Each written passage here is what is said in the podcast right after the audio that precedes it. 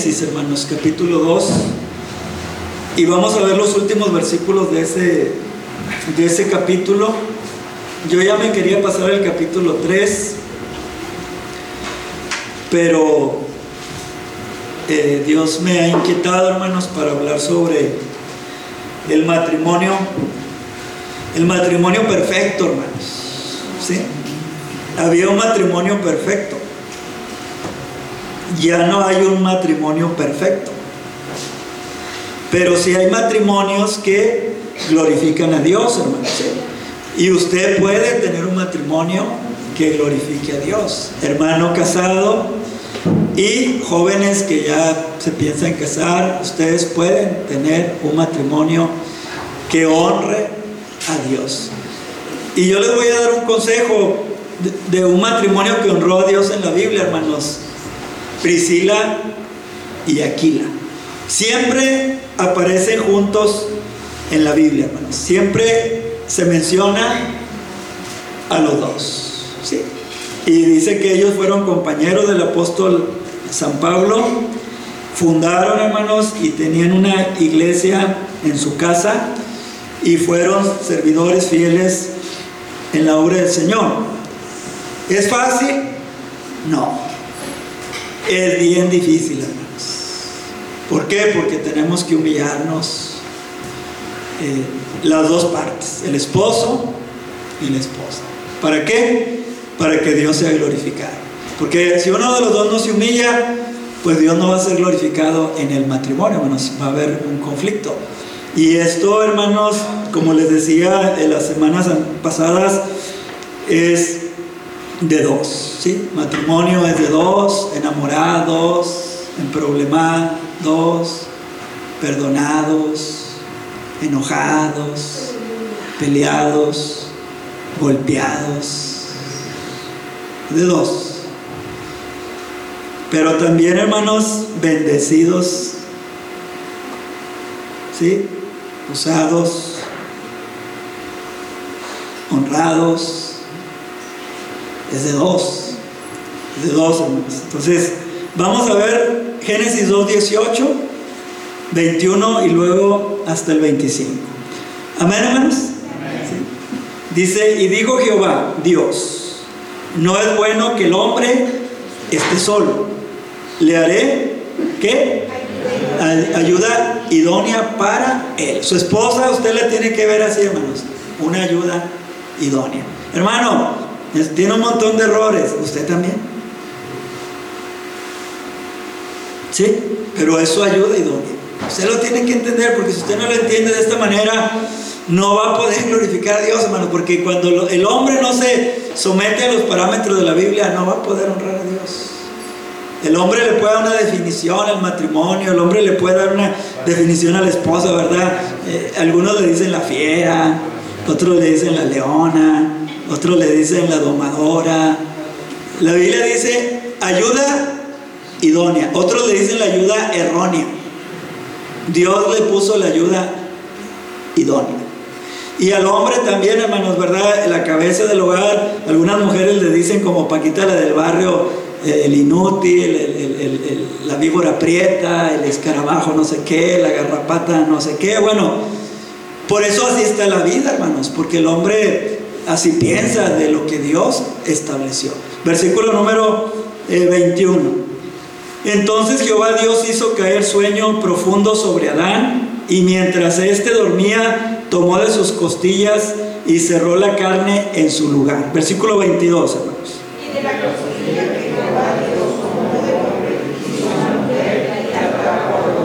Dijo, le voy a hacer una qué? Ayuda idónea. ¿Y qué le trajo? Una mujer, hermanos. Versículo 23. Dijo entonces Adán, esto es ahora hueso de mis huesos y carne de mi carne, esta será llamada varona porque del varón fue tomada. El 24, hermanos.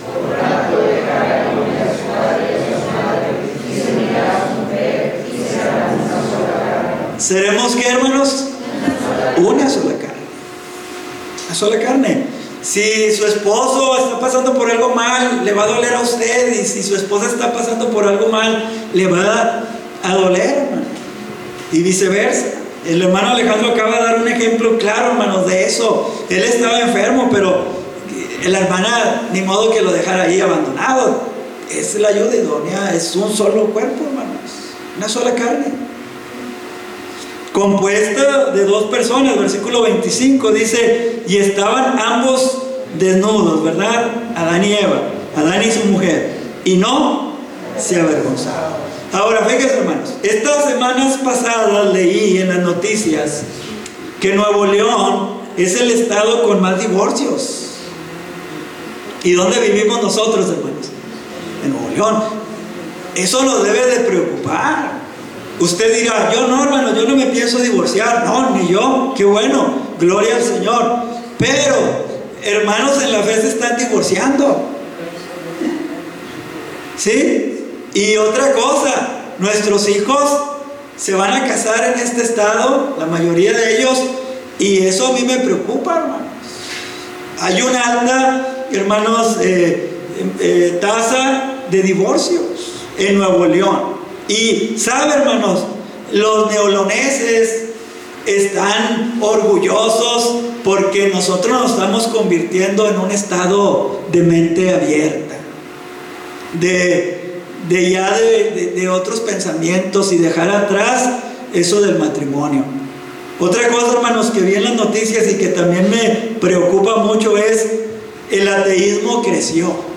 Bajo el catolicismo creció un poco el protestantismo, pero lo que se disparó es el ateísmo. Y estas cosas, hermanos, van a traer consecuencias malas en la familia. Porque el matrimonio no lo estableció el hombre, hermanos. El, matrimonio lo estableció el Señor. La familia no la estableció el hombre, la familia la estableció el Señor. Y el hombre cada día, hermanos, y hablo del hombre hablando de la humanidad, se separa de los principios divinos. Hermanos, esto va a traer consecuencias trágicas y se va a reflejar, hermanos, en el presente, pero sobre todo lo vamos a ver reflejado en el futuro. Usted tiene que platicar mucho con sus hijos. Porque los muchachos, hermanos, y yo quisiera preguntarle, a ver, ¿a quién le podré preguntar? Bueno, Irán, porque Irán es mi amigo y, él a veces se lleva conmigo. ¿Para qué se lleva conmigo? Irán, antes de que te casaras, eras un muchacho feliz. Todavía, eh, hermano. Eh, eh, él es bien inteligente, hermano. Pero ¿para qué te casaste, Irán? Así, ¿qué pensabas tú? Me voy a casar por esto que era la, la buena de mi mamá. Que Yadira era la buena. ¿Y qué más? O sea, ¿pero qué pensabas al casarte?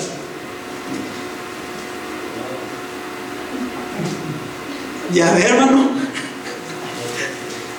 ¿Por qué? Porque eso nos pasa a todos. Y al ir caminando, hermanos, nos vamos dando cuenta que el matrimonio no es fácil.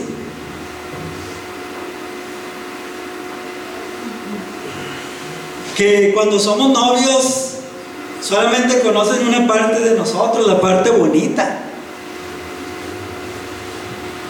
Pero no conocen la parte fea. Porque todos tenemos una parte fea, hermanos. Pero en el matrimonio esa parte fea sale.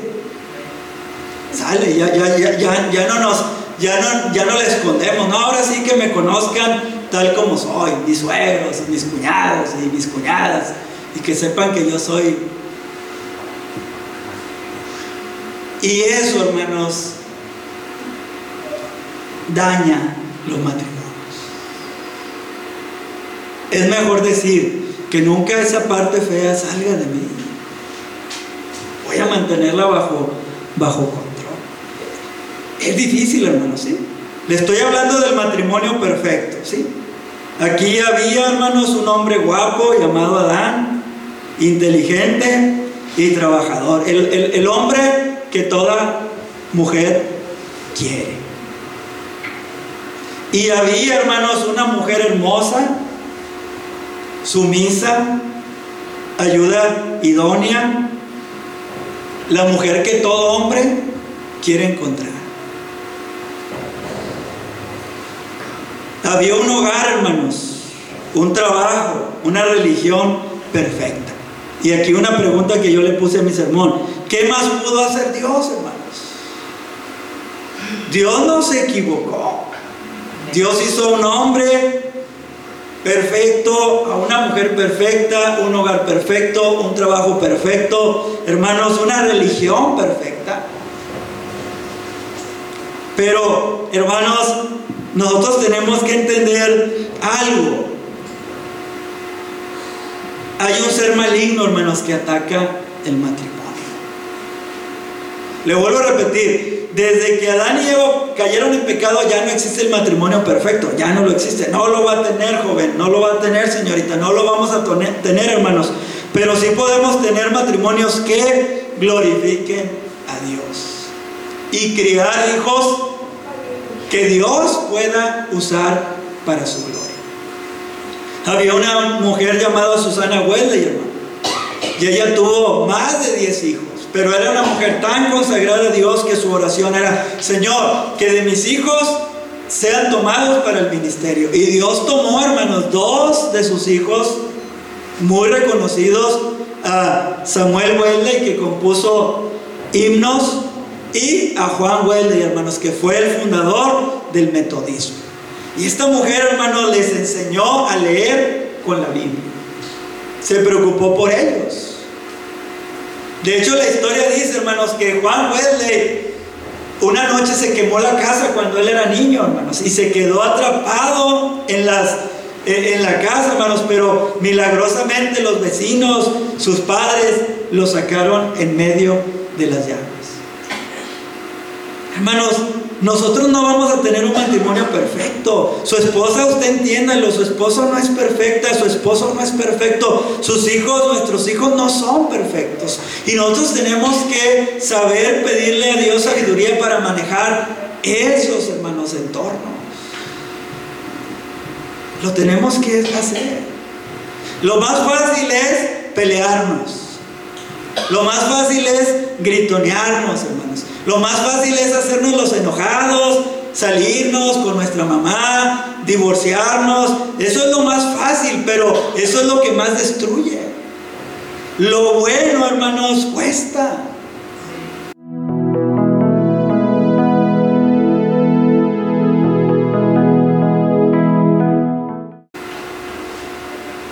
Un matrimonio que honre a Dios no se da, hermanos, automáticamente. Tiene que haber sacrificio. ¿De qué? Primeramente de buscar a Dios, hermanos, de oración, de entender la palabra y decirle, Señor, enséñame a ser un buen esposo, enséñame a ser un buen padre. Y Dios lo hace, hermanos.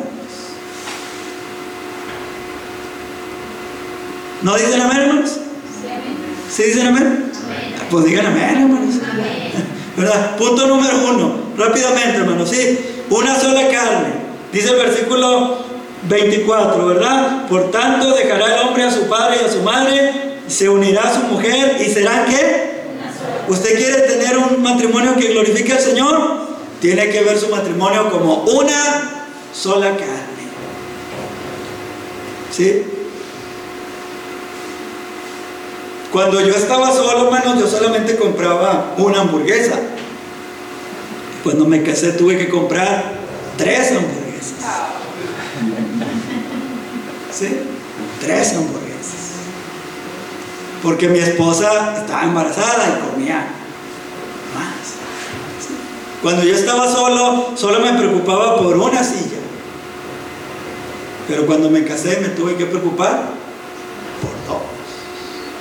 Y ahora son cinco hamburguesas, cinco órdenes de tacos, cinco sillas.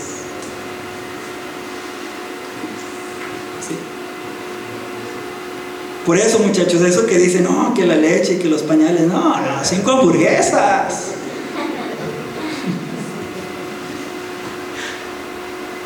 Hermanos, somos una sola carne. Usted nunca, nunca, nunca piensa en división, nunca piensa, esto es mío y no se lo voy a dar a mi esposo. No.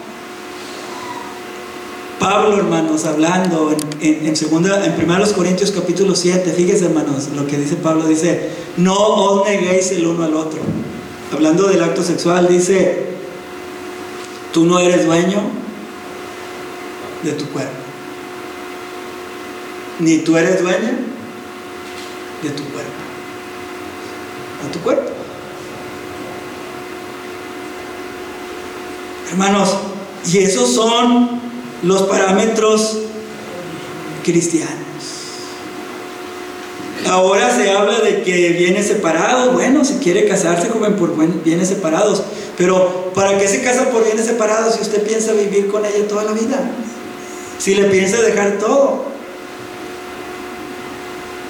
Hermanos, si yo le abro mi corazón a mi esposa y le cuento casi todo lo que hay en mí, hermanos, pues ¿qué tengo yo por negarle?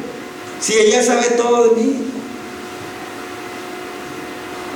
Cuando yo me casé, hermanos, yo no pensaba, ni he pensado, y cuando eso puede venir a mi mente, no es de Dios el, separarme, aunque a veces, hermanos, el divorcio es ya irremediable en algunos matrimonios porque los dos no quieren humillarse, hermanos, pero hablando inteligentemente, hermanos, nosotros somos una sola carne. Y miren, hermanos, este misterio es tan grande que Pablo lo usó como un símbolo entre Cristo y la iglesia, nada más para que vea de qué estamos hablando. En el capítulo 5 de Efesios, Pablo dice, grande es este misterio.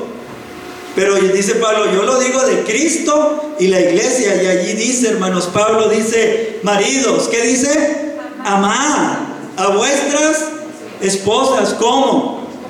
Cristo amó a la iglesia.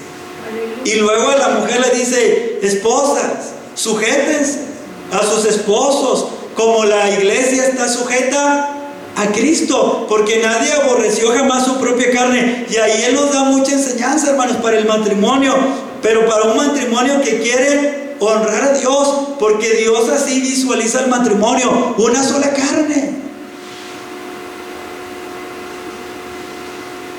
Una sola carne. No hay otra forma de pensar un cristiano, hermano. Si nosotros pensamos de otra manera, usted va a batallar, yo voy a batallar. Ahora, si usted dice, hermano, yo creo que me, me equivoqué, bueno, ya se equivocó una vez, no se equivoque dos veces. Humíllese, Dios endereza, hermanos, Dios perdona, Dios restaura. Pero ya me equivoqué, hermano, y ahora, ahora me voy a zafar. Otra vez te vas a equivocar. Y luego te vas a volver a casar otra vez, otro error. Mejor humíllate, mejor pídele a Dios sabiduría, mejor busca a Dios, mejor cuida a tus hijos, ¿para que quieres más problemas? Hermanos, nosotros tenemos que ver el matrimonio como Dios lo ve, porque le vuelvo a repetir, el mundo, el mundo dice, divórciate. Hermanos, Pablo, y yo a veces quisiera entender esos versículos del corazón de Pablo, hermanos, dice Pablo, dice Pablo, fíjese hermanos, dice, cuando un hombre se une con una ramera, dice Pablo, una carne es con ella. Quiere decir, hermanos, que hay algo bien profundo en la sexualidad. Y luego dice Pablo, y el que se une a Cristo, un espíritu, es con Él. Primero a los Corintios capítulo 6. Jóvenes, quítense de su pensamiento, me voy a casar, pero si no la hago, me divorcio. No, quítense eso. Eso es del diablo, se los digo desde ahorita, eso es del diablo. Dígale, Señor, yo quiero un matrimonio para toda la vida. Así es que ayúdame. ¿Qué les va a costar? Orar. Les va a costar oración. Punto número dos. Dice que estaban desnudos, hermanos, y no se avergonzaban. ¿Verdad que sí? Dice el versículo 25. Y estaban ambos desnudos, Adán y su mujer, y no se avergonzaban. ¿Qué quiere decir eso, hermanos? Más que estuvieran desnudos, desnudos es que ellos no tenían nada que esconder. No había, hermanos, nada que ocultar. Adán no, no, no, no, tenía miedo de dejar el celular allí, hermanos, en la mesa para que Eva lo, lo, revisara. No, ni Eva tenía miedo de dejar el celular en la mesa porque no tenía que, miedo que Adán se lo revisara.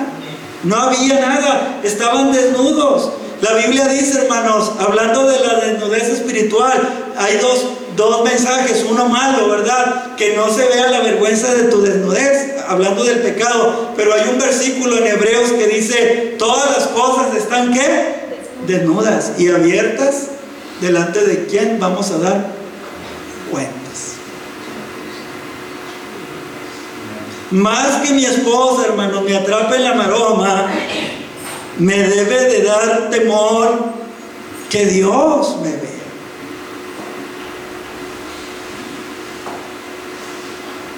¿Sí, hermanos? No tenía nada que esconder. Ahora, fíjense, hermanos, ellos estaban desnudos. Dios venía, ellos platicaban con él, desnudos, dice la Biblia. ¿Qué pasó? Después de que pecan, ya no se presentan desnudos ante Dios, se fijan. Ahora se, se presentaron con hojas de higuera. ¿Por qué? Porque ya tenían algo que esconder. Y dijo Dios, a ver, a ver, ¿qué hay detrás de esas hojas de higuera, Si tú venías delante de mí desnudo, no había nada que esconder. ¿Qué pasó? ¿Comiste del árbol que te dije que no comieses?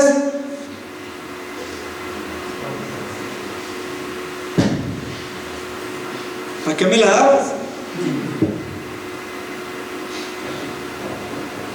Y a veces nosotros así vamos, hermanos, delante de Dios con hojas de escondiendo. Hermanos, nosotros tenemos que ver las cosas como Dios las ve. Y dice la Biblia, hermanos, que Dios no se agradó de las hojas de higuera. Esos vestidos estaban mal ante Dios. Dios tuvo que quitárselos y ponerles las pieles de animales. Amén. Ahora, ¿a dónde voy con esto? Para que su matrimonio, hermano, hermana, hermanos, jóvenes que se piensan casar, funcione delante de Dios, tienen que estar redimidos. Ustedes tienen que estar redimidos por la sangre de Cristo. Porque miren, hermanos, yo soy redimido. Y mi esposa es redimida, de eso yo no tengo ninguna duda. Y aún así, hermanos, el pecado sale a flote. Imagínese si yo no fuera redimido. Imagínese si ella no fuera redimida. Tu matrimonio necesita estar redimido. Joven, búscate una redimida. Joven, cita, búscate un joven que entienda esto. Y háganse esta pregunta, jóvenes, cuando anden de novios. ¿Por qué te quieres casar? Así. Pregúntenle a su novio, bueno, ya me dijiste que te quieres casar conmigo, pero ¿por qué te quieres casar? ¿Qué me piensas dar? ¿A cuál iglesia vamos a ir? ¿Cuántos hijos vamos a tener? Ustedes no se creen los cuentos de hadas de Hollywood y de Netflix. Eso no existe, muchachas. Eso no existe que la zapatilla de la Cenicienta y que Blancanieves y los siete enanitos. son cuentos. Ustedes se van a casar con un hombre lleno de defectos. Y cuando regresen de la luna de miel se los van a empezar a ver. Y viceversa, hermanos. La Biblia es clara en cuanto al, corazón del hombre, hermanos. Es más, si usted estudia Génesis, hermanos, y me gustaría, y lo vamos a ir viendo poco a poco todo Génesis, pero fíjense, hermanos, cómo va a haber una degradación de la sexualidad. Después de Génesis 3 vamos a encontrar a la Me que va a tener dos mujeres. Y luego en Génesis, hermanos, capítulo 13, vamos a encontrar a todos, a, dos pueblos donde estaba lleno de homosexuales. Sodoma y Gomorra. Y luego vamos a encontrar a un hombre que se llamó Judá, que cometió incesto con su nuera. Esto, esto hermanos, la Biblia nos habla tal cual es para que nosotros nos hagamos preguntas. Bueno, yo estoy, yo estoy en este peligro, yo estoy en este peligro. ¿Cómo hacer para zafarme de ese peligro? Cuando yo platico, hermanos, con, hombres que no son cristianos y, me preguntan, oye, hermano Rodolfo, así como en son de burla, desde la secundaria eres hermano, si todavía eres hermano, sí, ¿ya cuántos años tienes? 30 años de ser hermano. Oye, ¿y, y cuántas parejas sexuales has tenido en tu vida? Una. Has desperdiciado tu tiempo, me dicen ellos. Yo he tenido tantas, yo he tenido tantas. Le digo, por eso tienes los problemas que tienes. Mírame a mí, yo no tengo problemas. Al menos con mi esposa no tengo problemas. Hermanos, la sexualidad mal, hermanos, eh, sometida a Dios, porque la sexualidad existe, esa no te la vas a quitar, no vas a decir, Señor, quítame esto, eso Dios te lo dio, pero nosotros como padres, hermanos, tenemos que enseñarles a nuestros hijos cómo es la sexualidad delante de Dios, una y dos, como padres nosotros debemos saber manejar la sexualidad. ¿Por qué? Porque hermanos, cuando la sexualidad no se maneja de la manera bíblica, lo único que trae es ruina a la vida. Hermanos, es como el fuego, la sexualidad es como el fuego. El fuego en la chimenea, ¿qué es? Es bueno. Ahorita quisiéramos tener una chimenea, ¿verdad, hermanos? Con fuego. Pero el fuego en el bosque, el fuego fuera de la chimenea de la casa, ¿qué hace? Destruye. Bueno, ustedes jóvenes, nosotros hermanos casados, tenemos que enseñarnos a manejar esa parte sexual de nuestra vida tenemos límites. Porque eso, hermanos, nos va a traer un problema. Mire, hermano, esto que le voy a decir va, a sonar un poco fuerte. Yo he leído noticias de mujeres que en, celos por, por sus, el adulterio de sus esposos, dormidos, les han cortado sus genitales.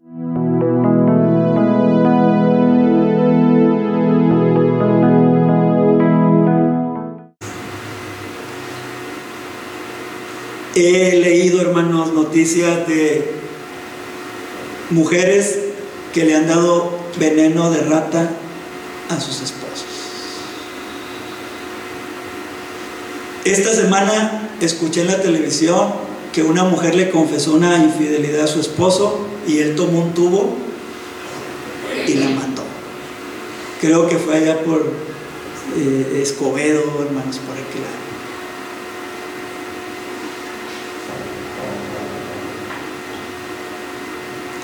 Leí una historia, hermanos, de una mujer que balació a su esposo nada más porque le saludó a la vecina.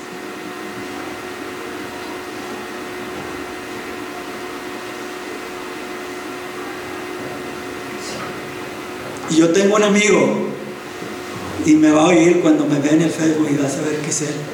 Que aprecio bastante, hermanos. Y un día, y es tan, es tan linda gente, hermanos, y un día vino conmigo y me dice, quiero hablar contigo. Sabes, estoy, estoy asustado. Le digo, ¿por qué? Dice, mira, tuve una discusión con mi esposa por celos porque ella piensa que la estoy engañando. Dice, pero eso no es lo que me asusta. Dice, me asusté de cómo reaccioné ya cuando ella me estaba presionando y le di el celular, ten, chécamelo, ten el otro del trabajo, chécamelo, no hay nada. Dice, me molesté tanto que azoté los dos celulares, los quebré y le puse la mano a mi esposa. Y es un muchacho, hermanos, que es noble. ¿Pero por qué? Punto número tres, hermanos, y último. Hay un ser maligno que está atacando el matrimonio. Capítulo 3, versículo 1. Vamos a verlo. ¿Quién es este ser maligno, hermanos, que está atacando el matrimonio? Usted ya sabe quién, ¿verdad, hermano? Pero ¿verdad? Cuando usted vea un pero en la, en la Biblia, ponga atención a lo que sigue. Que quiere decir que la historia o va a tener una bendición, o va a tener una tragedia, o va a tener una advertencia. Cuando usted vea un pero en la Biblia, usted tiene que pensar, ¿qué sigue? ¿Pero qué? ¿Pero hay una bendición? ¿Pero hay una maldición? ¿O pero hay una advertencia? Dice, pero la serpiente, hermanos, era astuta. La serpiente es Satanás, hermanos. Aquí la Biblia no nos dice que era Satanás. Tenemos que ir a Apocalipsis 12:20, Apocalipsis 19. Tenemos que ir al Nuevo Testamento para entender que la serpiente antigua era Satanás. Sí, pero la serpiente era astuta. Y la palabra astucia, hermanos, quiere decir que ella pone trampas a ver dónde caía. Dice, más que todos los animales del campo que Jehová Dios había hecho, la cual dijo a la mujer, con que Dios os ha dicho, no comáis de todo árbol del huerto. Ahora, ¿por qué Eva, hermano, no se sorprendió de platicar con Satanás? Dicen los teólogos, hermanos, que Eva y Adán, o Adán y Eva, estaban acostumbrados a platicar con los ángeles y que Satanás se pudo haber presentado hasta cierto punto como un ángel de luz. Y se cree que la serpiente aquí no era el, animal que ahora conocemos, hermanos, el, que dice Paquita la del barrio, ¿verdad? animal rastrero, sino que era un, un ser hermoso. Por eso Eva, hermanos, no se sorprendió. Pero yo le quiero decir una cosa, hermanos. Ese ser maligno ataca, hermanos, el matrimonio para que usted no disfrute lo bueno de Dios. Si usted tiene otro concepto del matrimonio, el diablo lo está engañando. Porque el diablo no quiere que usted disfrute lo que Dios hizo bueno. Dios hizo bueno el matrimonio, hermanos. Amén. Lo hizo bueno. Y si usted está en su corazón albergando la idea de divorciarse, Quiero decirle que el enemigo le está atacando para que usted no disfrute lo bueno. Por eso le digo, hermanos, esto de estar casado, muchachos, hay que tener sabiduría. Hay que tener sabiduría. Yo le digo a Gaby, Gaby, ¿tú te fijas cómo yo soy con tu mamá? Sí, bueno, más o menos eso es el matrimonio. Es lo que te espera con tu esposo tanto.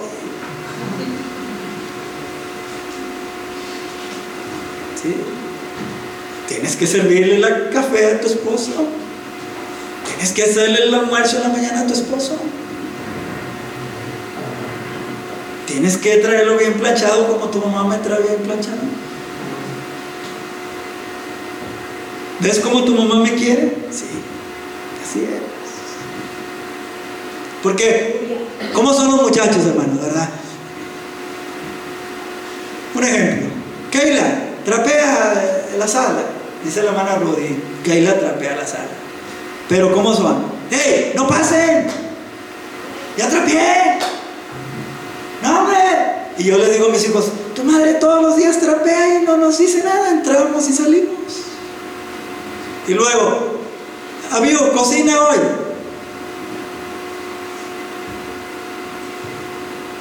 Avión, vuelve a cocinar. ¿Por qué? Ya cociné en la tarde. Nuestras mamás cocinaban tres veces al día, cuatro veces al día. Hermanos, esto es de sabiduría. Por eso Pedro dice, pídele a Dios sabiduría, ¿verdad? Vivan con ellas sabiamente. Mire, hermanos, ¿sí? Satanás es malo, hermanos. Satanás es asesino, es mentiroso. Y aquí yo le voy a decir algo rápidamente. Usted ha escuchado, hermanos, sobre los eh, asesinos en serie. ¿Sí ha escuchado sobre eso?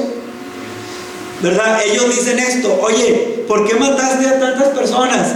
Dice, no, no lo quería hacer, ¿verdad? No lo quería hacer, yo ya quería componerme, ya no quería matar. ¿Pero por qué lo hacen? Porque es su naturaleza. Bueno, Satanás, hermano, su naturaleza es ser asesino.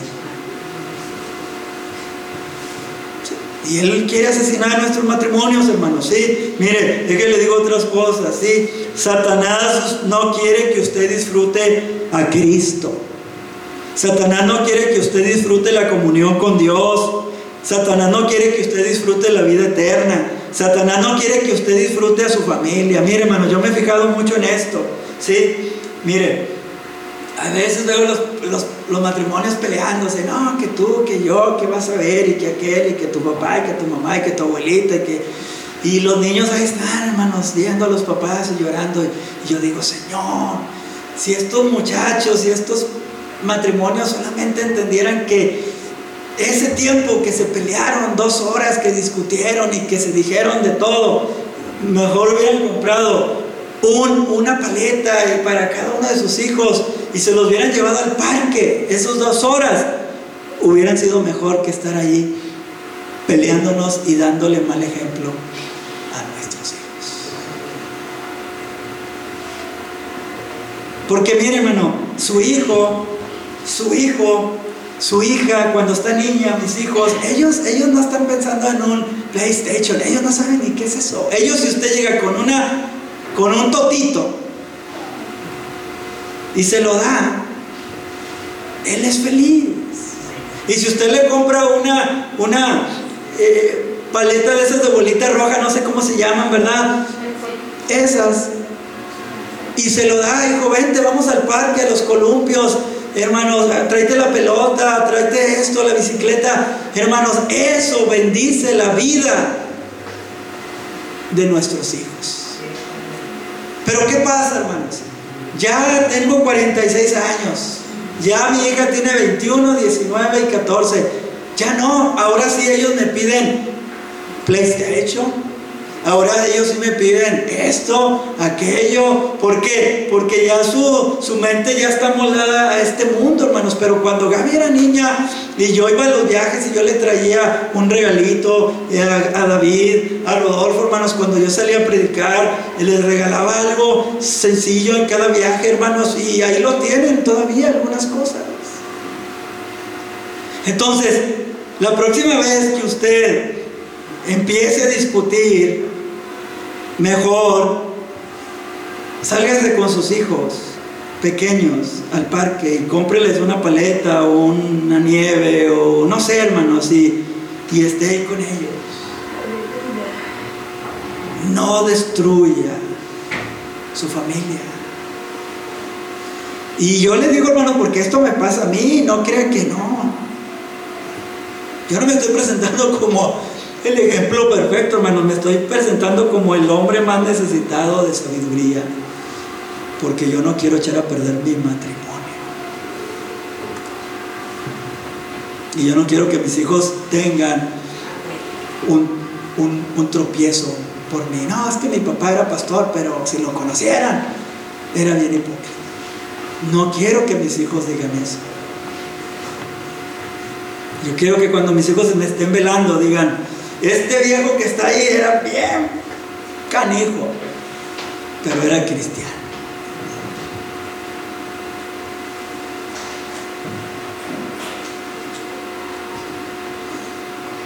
Conclusión del sermón, hermanos.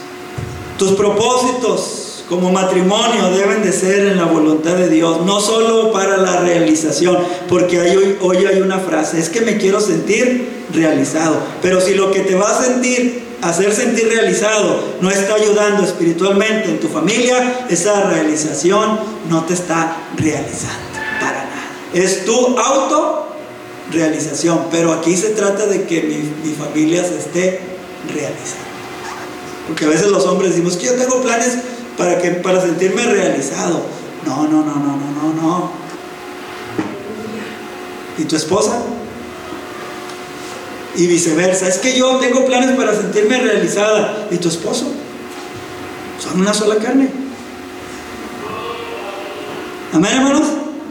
El rico insensato, hermanos, del capítulo 12 de Lucas solamente tenía planes para su propio beneficio. Alma mía, muchos planes. Ahí no dice que le dijo a su esposa, oye esposa, vámonos de vacaciones. Oye, digo, no, dice, yo tengo muchas cosas que tengo que hacer.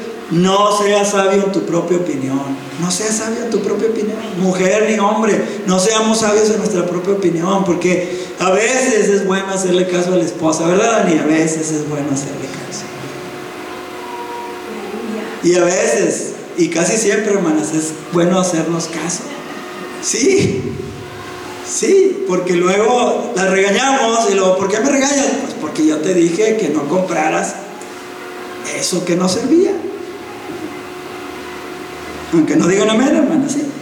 Tus hijos necesitan la parte espiritual, hermanos.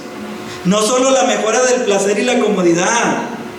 Porque a veces solamente pensamos, es que le quiero dar lo mejor a tus hijos. Es bueno, es bueno, dale lo mejor, la ropa, dale lo mejor, lo que puedas electrónicamente, tecnológicamente. Pero también hay una parte espiritual que tu hijo necesita y te la tienes que dar. Porque a veces no nos fijamos en esa parte, hermanos, la parte espiritual. Solamente quiero que sea un profesionista, quiero que sea un científico, quiero que haga dinero, quiero que... Está bien esa parte, pero la parte espiritual también es bien importante. Estamos trabajando, hermanos, profundamente en el área espiritual de nuestra familia. Si no estamos trabajando profundamente, hermanos, en el área espiritual de nuestra familia, no estamos trabajando bien. No todo es trabajo, no todo es dinero. Y por último, hermanos, ¿sí? Para que el matrimonio perdure, necesitamos mucha sabiduría de Dios. Mire, vaya conmigo a Mateo 24, 37 al 39 y ahí terminamos, hermanos. San Mateo capítulo 24. Mateo 24, 37 al 39.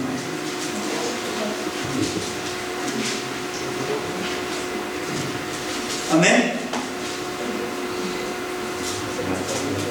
Dice más como en los días de Noé, así será la venida del Hijo del Hombre. Porque como en los días de Noé, antes del diluvio, estaban como hermanos, comiendo, ¿qué más? ¿Qué más? ¿Y qué más? O sea, se estaban divorciando y volviéndose a casar, divorciándose y volviéndose a casar, divorciándose, volviéndose a casar. ¿Sí? Hasta que el día en que no entró en el arca. Y no, no entendieron. ¿Sí? ¿Qué no entendieron? El mensaje de Dios. ¿Qué no entendieron lo que yo les estoy diciendo hoy? Que el matrimonio Dios lo estableció. Que Dios quiere que nosotros tengamos, hermanos, un matrimonio para darle la gloria a Él. Cuesta mucho. Cuesta mucho humildad, sabiduría, trabajo, aceptar errores, consejos. Cuesta, hermanos. Cuesta. Pero trae bendición en nuestra vida. Dormimos en paz. Amén. Dormimos en paz.